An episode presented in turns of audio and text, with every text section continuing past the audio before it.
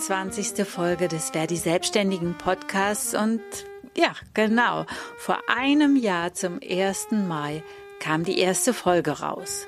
Anlass waren die massiven Einkommensverluste bei vielen Solo-Selbstständigen durch die Corona-Maßnahmen. Ganz verschiedene Leute waren bei mir zu Gast, die auch die Soforthilfe beantragt hatten viel Ärger gab und gibt es, weil sie nicht für die Lebenshaltungskosten verwendet werden durfte.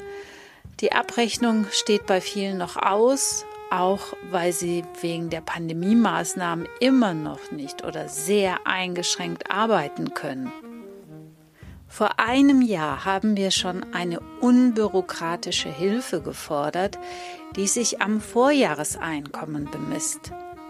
Inzwischen sind wir bei Hilfsmaßnahme 8. Ein Chaos von Kriterien. Viele können oder konnten die Hilfen nicht beantragen. Sie werden auf Hartz IV verwiesen. Aber auch das bekommen nicht alle, abgesehen davon, dass für Menschen, die unverschuldet ihre Einkommensgrundlage verloren haben, Hartz IV die falsche Antwort ist. Warum sind Solo-Selbstständige nicht wie alle anderen Erwerbstätigen gegen Arbeitslosigkeit versichert? Dann hätten sie wie viele andere Arbeitnehmende Anspruch auf Kurzarbeitergeld. Aber Moment, es gibt doch eine freiwillige Arbeitslosenversicherung. Wie sieht es denn damit aus? Selbstständige, die eine Versicherungspflichtverhältnis abschließen wollen, müssen folgende vier Voraussetzungen erfüllen. Erstens, es muss eine selbstständige Tätigkeit von mehr als 15 Stunden wöchentlich aufgenommen werden. Zweitens, innerhalb der letzten 30 Monate vor Aufnahme der Tätigkeit müssen sie mindestens zwölf Monate in einem Versicherungspflichtverhältnis gestanden haben oder unmittelbar vor der Antragstellung einen Anspruch auf Arbeitslosengeld gehabt haben. Drittens, es darf keine andere Versicherungspflicht vorliegen und keine Versicherungsfreiheit. Und viertens, der Antrag muss innerhalb von drei Monaten nach Aufnahme der Tätigkeit gestellt worden sein. Erklärt Christian Ludwig. Er ist Pressesprecher der Bundesagentur für Arbeit. Bei den krassen Kriterien ist schon klar, dass Solo-Selbstständige kaum die Chance haben, sich freiwillig zu versichern. Aber jetzt mal für diejenigen, die da drin sind. Ab wann greift denn die Arbeitslosenversicherung? Also wann werden denn Leistungen gezahlt? Arbeitslos ist, wer nicht in einem Beschäftigungsverhältnis steht, sich bemüht, die eigene Beschäftigungslosigkeit zu beenden und den Vermittlungsbemühungen der Agentur für Arbeit zur Verfügung steht. Und wer als Selbstständiger weniger als 15 Stunden die Woche arbeitet, ist beschäftigungslos. Das heißt, wenn die aus weiterhin ausgeübte Tätigkeit mehr als 15 Stunden beträgt, dann gilt das nicht als Beschäftigungslosigkeit. Und ein Anspruch auf Arbeitslosigkeit setzt dann auch voraus, dass alle Möglichkeiten zur beruflichen Eingliederung genutzt werden und die Person sich auch aktiv eine Beschäftigung bemüht. Verfügbar ist man dann schließlich dann, wenn die Menschen eine versicherungspflichtige mindestens 15 Stunden wöchentlich umfassende Beschäftigung anstreben und auch bereit sind, die anzunehmen, jede zumutbare Beschäftigung anzunehmen. Daneben ist die Arbeitslosigkeit ähm, auch noch an weitere Voraussetzungen geknüpft und die wichtigste fast ist die persönliche Arbeitslosmeldung. Das heißt, wenn die Menschen ähm, arbeitslos werden, dann müssen sie sich am besten so schnell wie möglich bei der Agentur für Arbeit melden, auch im eigenen Interesse, damit der Antrag angenommen und bewilligt werden kann. Und in diesen Corona-Zeiten ist das ja persönlich gerade nicht möglich bis zum 30.06. Deshalb kann man sich telefonisch per E-Mail, per Postnachricht oder im Rahmen eines Online-Verfahrens arbeitslos melden. Und die letzte Voraussetzung ist schließlich, dass die Anwartschaftszeit erfüllt ist. Können Sie denn sagen, wie viele Solo-Selbstständige in diese Arbeitslosenversicherung einzahlen? In der freiwilligen Arbeitslosenversicherung wird nicht nach Einkommen differenziert. Deshalb kann die Gruppe der Solo-Selbstständigen nicht ausgewertet werden. Mhm. Mhm, okay, ja, ich verstehe. Also das heißt, Sie können auch nicht sagen, wie viele Solo-Selbstständige in der Krise Arbeitslosengeld beantragt haben. Wir können in der Statistik nicht genau erkennen, was die Menschen gemacht haben, bevor sie arbeitslos geworden sind und wo sie auch dann wieder hinwollen. Ähm, deshalb ist es schwierig, Selbstständige in der Statistik auszuwerten. Aber wir können erkennen, wie viele Menschen bei uns neu sind, die vorher selbstständig waren. Damit kommen wir den Solo-Selbstständigen schon recht nahe. Im April 2021, das heißt diesen Monat, sind knapp 70.000 Menschen im Jobcenter gemeldet und bekommen von dort Unterstützung, die vorher selbstständig waren. Wir gehen davon aus, dass das im Wesentlichen die Solo-Selbstständigen sind. Danke, Herr Ludwig, für die Infos, aber das zeigt, dass für die über zwei Millionen Solo-Selbstständige endlich eine Möglichkeit geschaffen werden muss, wie sie sich gegen Erwerbslosigkeit absichern können. Enno Weber vom Institut für Arbeitsmarkt und Berufsforschung hat letztes Jahr dazu Vorschläge ausgearbeitet, also wie Solo-Selbstständige gegen Einkommensausfälle abgesichert werden könnten. Herr Weber, warum zahlen Solo-Selbstständige nicht wie abhängig Beschäftigte automatisch in die Arbeitslosenversicherung ein? Die Pflichtmitgliedschaft in der Arbeitslosenversicherung, die kennen wir in Deutschland ja nur für abhängig Beschäftigte mit einem Beschäftigungsvolumen oberhalb des Minijobs. Also da geht man traditionellerweise von einem sogenannten Schutzbedürfnis aus, wohingegen bei Selbstständigen traditionellerweise davon ausgegangen wird, dass die halt in ihrer Tätigkeit die Risiken selbst tragen. Allerdings haben wir jetzt ja auch gesehen, ein Schutzbedürfnis gibt es eigentlich genauso bei Selbstständigen. Also die Probleme, die in der äh, Krise aufgetreten sind, die sprechen für sich. Wir brauchten dann in kürzester Zeit ein Notprogramm nach dem nächsten, weil wir einfach nicht vernünftig darauf vorbereitet waren. Wohingegen die abhängig Beschäftigten über das Kurzarbeitergeld ja seit langem auf solche Situationen vorbereitet sind und vor solchen Situationen geschützt sind. Eben hat ja Herr Ludwig von der Bundesagentur für Arbeit kurz die Kriterien für die freiwillige Arbeitslosenversicherung für Solo-Selbstständige vorgestellt. Können Sie noch mal kurz sagen, warum das für die Solo-Selbstständigen keine adäquate Maßnahme ist? In der jetzigen freiwilligen Arbeitslosenversicherung für Selbstständige, da braucht man Vorversicherungszeiten. Also das ist eigentlich keine Versicherung für Selbstständige. Das ist eine Versicherung für ehemalige abhängig Beschäftigte, die dort schon einmal sozialversicherungspflichtig beschäftigt waren und das dann sozusagen in ihre Selbstständigkeit mitnehmen können. Aber das ist nicht breit zugänglich. Äh, die Beteiligung an dieser Versicherung, die ist sehr gering. Übrigens nicht nur in Deutschland, sondern auch international ist das so, dass die Beteiligung an freiwilligen Arbeitslosenversicherungen einfach sehr niedrig ist. In Deutschland haben wir noch dazu eine Regel, dass die Ansprüche, also zum Arbeitslosengeld, die Sie da erwerben, die hängen gar nicht davon ab, wie viel Beitrag Sie bezahlen, sondern die hängen von Ihrer Qualifikationsstufe ab. Das äh, widerspricht also etwas dem, äh, wie man es normalerweise äh, bei sozialversicherungspflichtig Beschäftigten kennt, wo halt mit entsprechend höherem Beitrag auch der Leistungsanspruch höher wäre. Grundsätzlich ist die Arbeitslosenversicherung für mich als Solo-Selbstständige geeignet, um mich sozial abzusichern? Also grundsätzlich ist das auf jeden Fall zu empfehlen, auch für Selbstständige, sich gegen Arbeitslosigkeit äh, zu versichern in einer solchen Arbeitslosenversicherung.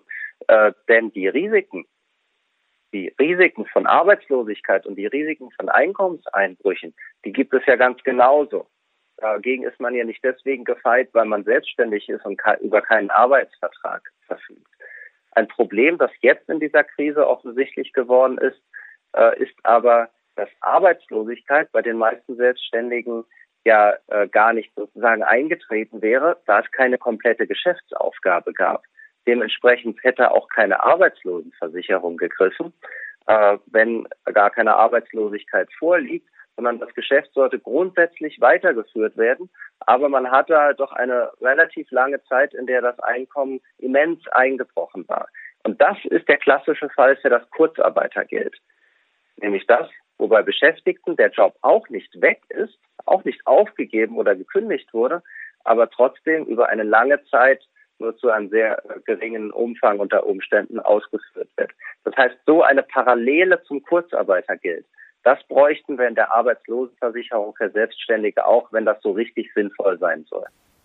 Also wenn es doch sinnvoll ist, wie Sie sagen, dass sich Solo-Selbstständige gegen Arbeitslosigkeit versichern, was gut wäre jetzt in der Corona-Krise, ähm, das aber nur einem kleinen Teil zugutekommt. Also wie kann man dann die Arbeitslosenversicherung ausgestalten, dass möglichst alle Solo-Selbstständigen sich darüber gegen Arbeitslosigkeit versichern könnten. Wenn man dafür sorgen möchte, dass die Arbeitslosenversicherung für Selbstständige breiter greift und mehr Menschen absichert, dann müsste man sie auch einem breiteren Personenkreis zugänglich machen und die restriktiven Zugangsregeln, die im Moment gelten, dafür lockern. zusätzlich sollte man sich daran orientieren, wie die Arbeitslosenversicherung für Beschäftigte aufgestellt ist und das so ähnlich wie möglich machen. Also zum Beispiel, dass man die Beiträge einkommensabhängig macht, aber dann auch die Leistungsansprüche entsprechend dem Beitrag, also beitragsabhängig macht. Ähm, grundsätzlich muss man äh, dann aber auch dafür sorgen, dass es hinreichende Einschränkungen gibt. Also das Ganze muss anreizkompatibel sein, denn die Arbeitslosenversicherung soll ja nicht für jede normale geschäftliche Schwankung in irgendeinem äh, Unternehmen von einem Selbstständigen herangezogen werden, sondern die soll dann ja wirklich für die Fälle sein, wo es wirklich dringend nötig ist. Und dann brauchen wir neben dem Arbeitslosengeld sicherlich auch eine Parallele zum Kurzarbeitergeld, damit wir solche äh, Fälle wie jetzt in der Krise auffangen können, wo die meisten ihr Geschäft nicht aufgeben und auch nicht aufgeben möchten. Und dazu wollen wir sehr tunlichst auch nicht drängen, äh, aber wo doch Einkommensausfälle abgefedert werden müssen, äh, die die Selbstständigen so ohne weiteres alleine nicht mehr handhaben können. Sie haben sich ja mit dem Thema Arbeitslosenversicherung für Solo-Selbstständige wissenschaftlich auseinandergesetzt. Welche Gründe sprechen denn dagegen, dass Solo-Selbstständige automatisch, also ihrem Einkommen entsprechend, einen Beitrag in die Arbeitslosenversicherung einzahlen? Also traditionell äh, wird für eine freiwillige Arbeitslosenversicherung angeführt, äh, dass die Menschen die Wahlfreiheit behalten sollten, äh, dass es ein Unternehmerrisiko gibt, das eben naturgemäß von den Selbstständigen selbst zu tragen sei, dass vielleicht die, äh, die Beiträge zur Arbeitslosenversicherung auch eine finanzielle Belastung darstellen könnten, die eventuell zu hoch ist. Das sind so die traditionellen Gründe. Äh, auf der anderen Seite haben wir in der Krise ja die Lücke gesehen. Also es war ja nun mal unbestreitbar so, dass diejenigen, die in der Arbeitslosenversicherung nicht abgesichert waren, die größten Probleme bekommen haben. Selbstständige, Minijobber. Und wir sehen eben auch international, freiwillig reicht nicht, um wirklich einen breiten Personenkreis in der Selbstständigkeit abzusichern. Äh, dafür gibt es auch versicherungsökonomische Gründe. Also in freiwillige Versicherungen, da selektieren sich üblicherweise nur die schlechten Risiken, also diejenigen mit hohen Arbeitslosigkeitsrisiken. Äh, und wenn das so ist, dann trägt sich die Versicherung natürlich nicht, obwohl es ja eigentlich den gleichen Absicherungsbedarf gibt wie bei abhängig Beschäftigten auch. Also im Krisenfall äh, geht es direkt an die Substanz, wenn man keine Absicherung hat. Und eine Arbeitslosenversicherung, die hält einem auch außerhalb des Krisenfalls den Rücken frei. Also man kann sich dann darauf verlassen, dass man so eine transparente Regelung hat, eine kontinuierliche Absicherung äh, und dementsprechend kann man dann auch ganz anders agieren und muss nicht immer für den Fall der Fälle irgendwie noch seine Mittel zurückhalten.